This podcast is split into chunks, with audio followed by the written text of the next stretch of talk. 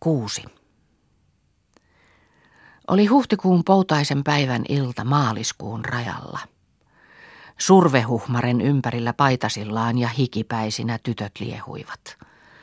Kahdella petkeleellä vuoroon survottiin. Toiset levähtivät silloin, kuin toiset tekivät työtä. Kerttu ja Vappu olivat survomassa. Sanna vilkaisi oveen. Kuka nyt tulee? Ka muori, Kassila muori, muori, muori, olette niin kauan olleet käymättä. Muori istahti rahille ja laski kätensä polvilleen. Leuka hervahti alas ja rinta huohotti väsymyksestä. Olen ollut kipeänä koko ajan, kun täältä viimeksi menin kotiin.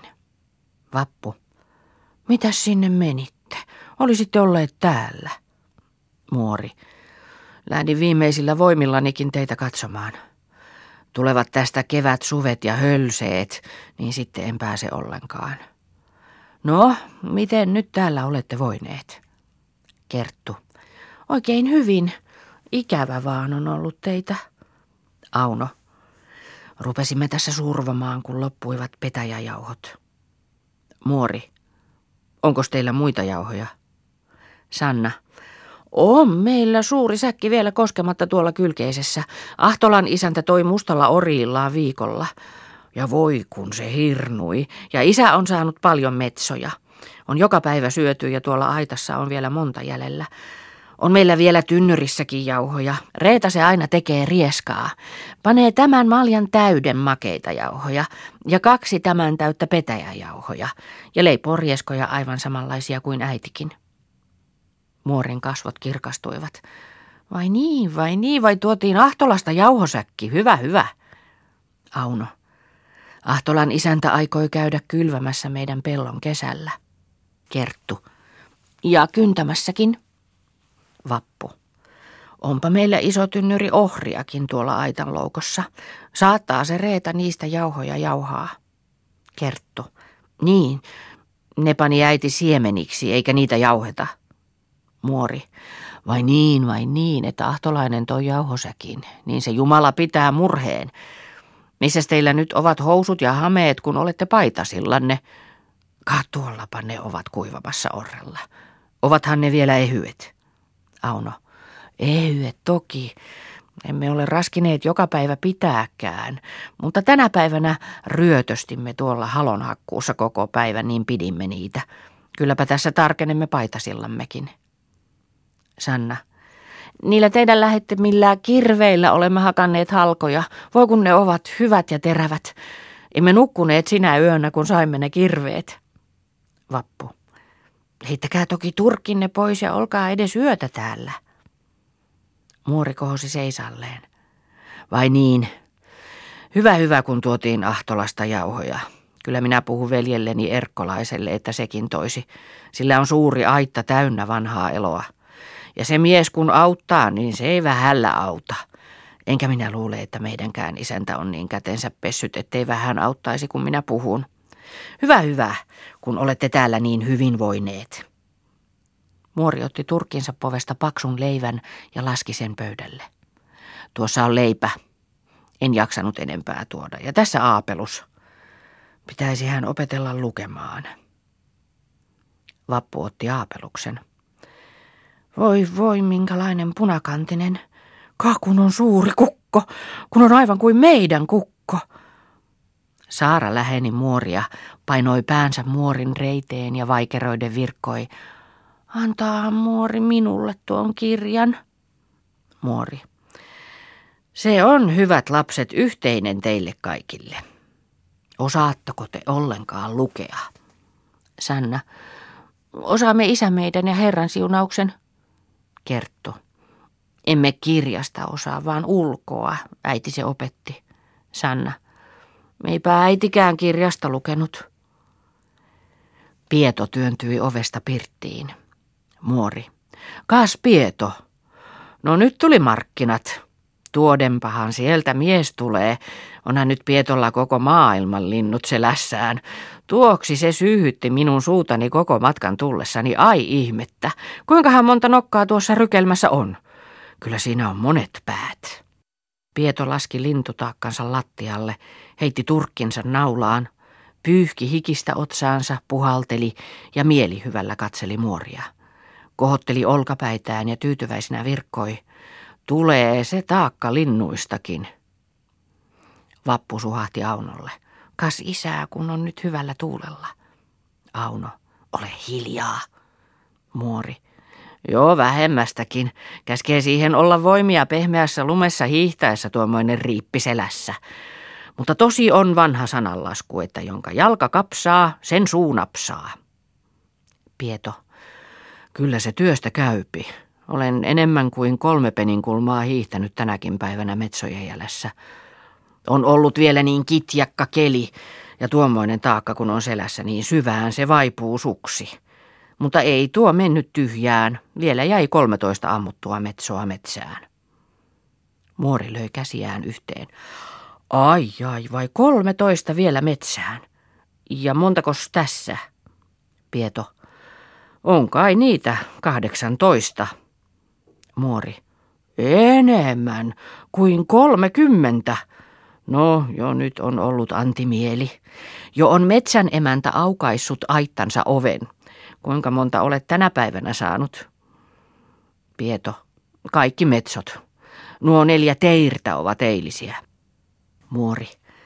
No miten se on mahdollista?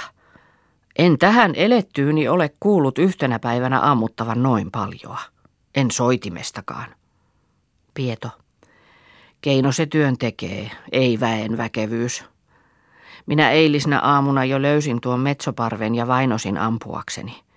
Mutta ne olivat niin arkoja, etteivät kestäneet, niin minä vaan hiihtoa suohkasin perässä koko päivän, etteivät saaneet syödä. Illalla pimeään tullen varroin, mihin laskeutuvat hyydökseen. Siihen minäkin tein nuotion ja tänä aamuna, kussa vaan kohosivat honkien latvoihin, niin silloin minäkin olin kintereillä. Ammuin jo yhden, mutta ne pölähtivät lentoon. Vaan ne kun eivät pakkasella lennä pitkään, niin minä, kun täyttä väkeäni lähdin kahittamaan perään, niin tapasin paikalla ja ammuin taasen muutaman. Ne taas siirtyivät palasen matkaa, mutta minä rehmitin perässä, ja ennen kuin tiesivätkään, olin siellä minäkin. Sitä tekosta tein ja ajelin koko päivän, etteivät saaneet syödä, mutta kun ilta tuli, niin jo jureusivat syömään, etteivät olleet tietääkseenkään, vaikka minä kolmetoista metsoa ammuin yksistä jalkaini sijoista. Ei kun vihassa vaan repivät männynkerkkiä. Muori. No ei vähän kuin kolmetoista yksistä jalkainsa sijoista. Pieto.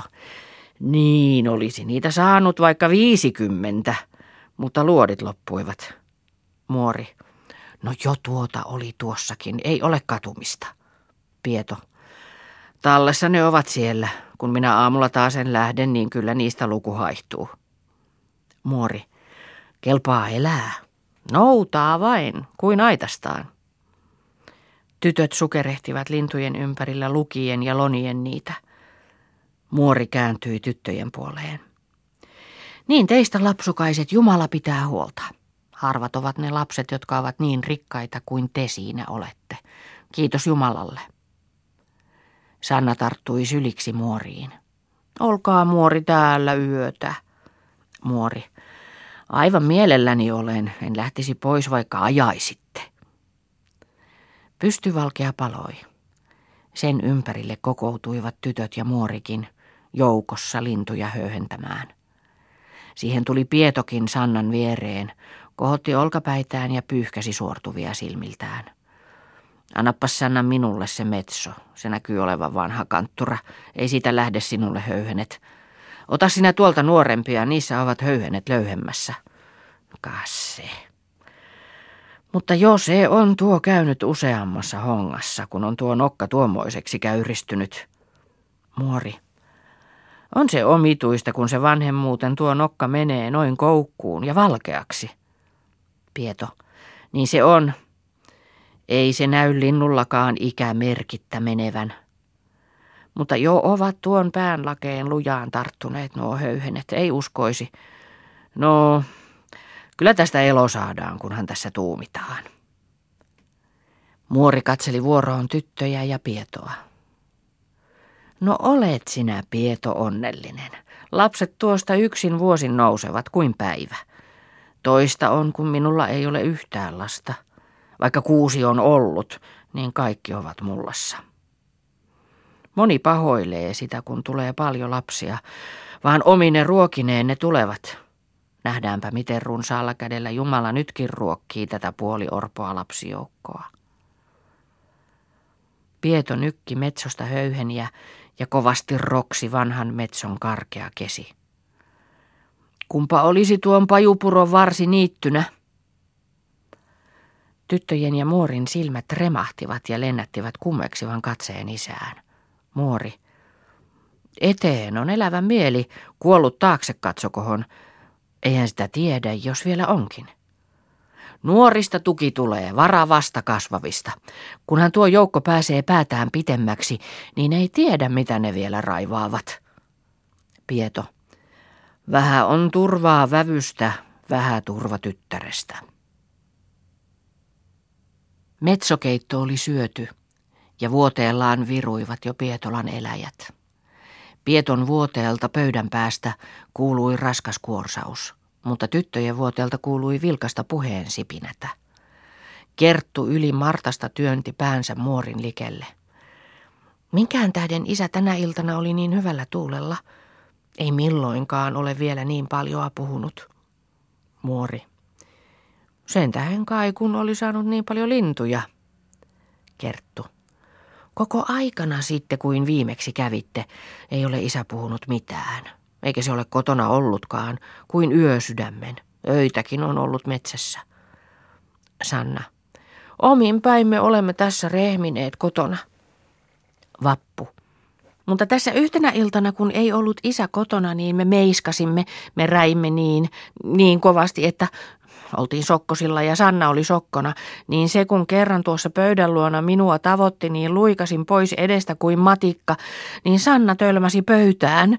Hi, silloin pöytä meni, meni hi, ylen kuppuraisiaan ja kupitkin kolisten menivät penkin alle. Reeta. Kaskun tuntuu lystiltä, kun niin makeasti naurattaa hyviä töitään. Vieläpä viitsii muistella. Ovat aina kuin päättömät. Seinätkin vähällä särkevät. Sanna. Pitäähän sitä ruokansa edestä. Muori. Kyllähän sitä nuorena on mieli kevyt kuin kevätlinnulla. Mutta tänne asti kun eletään, niin ei tule liikoja askelia. Vai aikoi Ahtolan isäntä käydä peltonne kylvämässä? Hyvä, hyvä. Mutta kunhan nyt ihmiset auttaisivat teitä tässä huonoimmillanne ollessa, että pääsisitte kohoamaan, kyllä sitä sitten tuumia olisi. Tuo pajupuron varsihan kuuluu olevan niittymaata, sitä alkaisitte raivata vähän kerralla niityksi. Talven aikana hakkaisitte metsän haloiksi, kesällä sulan aikana siivoaisitte murrot. Ja siten se vähitellen muuttuisi niityksi. Sillä tavoin me ennen Erkkilässä teimme niittyä Lainionpurolle. Pieni pahanen mökki se oli Erkkiläkin minun lapsena ollessani. Aivan samanlainen tuutti metsän sisässä kuin tämäkin nyt. Vaan on siinä nyt leipää ja leivänsärvintä. Petäjä leivällä se on Erkkiläkin tehty siksi, mikä se jo nyt on. Niitty on pellon äiti, sanoo sanallasku. Kun mekin saimme niittyä ja lehmiä oli lähes kymmenen, niin maitoa kun oli yltä kyllin, niin ei ollut leipä määrässä. Usein oli leipänä vain tuohilevyllä paistettuna petäjämökeröä, jota kolmikannalla apettiin. Mutta kalaa ja maitoa kun oli, niin ei hätäpäivää tullut. Meillä ei ollut lintuja niin kuin teillä. En sitä minäkään ole venynyt vehnäisillä, kasvanut kananmunilla. Eivät ne ole kaikki päivät olleet mieltä myöten, eivätkä kaikki atriat nenällä haistaen. Mutta tähän asti on Jumala auttanut. Sanna. Mutta me rupeamme hakkaamaan pajupuron korpea haloiksi. Vappu. Alamme kyllä. Reeta. Alkaja havukoissa. Mitä häntä hupajaa? Kerttu. Kyllä alamme. Vaikka kuusen päivässä jyrsisimme haloiksi, niin tehtyä sekin on. Auno. Nyt kun kevään pitkät ja lämpimät päivät tulevat, niin mikäs meidän on hakatessa? Hakkaamme vaan. Vappu. Hakkaamme vaan, että korpi raikuu. Muori käänti itseään kylelleen, Vetäytyi vähän koukkuun, pani kätensä päänsä alle, raukeasti lupsautteli pitkäripsisiä silmäluomiaan. Nukutaan nyt. Minä huomenna opetan teitä lukemaan. Nukutaan nyt. Kolmena päivänä oli muori tyttöjä opettanut lukemaan. Kerttu, Auno, Sanna, Vappu ja Katri, ne jo tavata junnasivat. Reeta, Riikka ja Saara vielä kirjaimia muistelivat. Illan lähetessä muori katsahti lempeän silmäyksen tyttöihin, kohotti olkapäitään ja virkkoi. No, nythän te olette alussa. Voitte jo omin päinnekin alkaa jatkaa. Minä lähden kotona käymään ja tulen taasen teitä ohjailemaan, jos Jumala suopi. Pani turkin päälleen ja lähti. Rantaan saattoivat tytöt. Sanna tarttui syliksi muoriin ja näkyi tahtovan sanoa, mutta ei oikein tiennyt mitä sanoisi. Muori kumartui, taputti poskelle Sannaa. Mitä se Sanna sanoisi? Sanna, kun menette pois. Milloinka tulette? Muori kädellään painoi Sannan päätä, kohotti korkean päänsä, katsoi etelän rannalle. En nyt hyvät lapset tiedä. Jumalassa on juoksun määrä. Jo näyttää ilma lauhtuvan, tuo tuulenperä sinistyvän. Näyttää lientyvän suven näköiseksi. Jos tulee suvi ja huovettaa tämän lumen, niin ei sitä sitten heti pääse.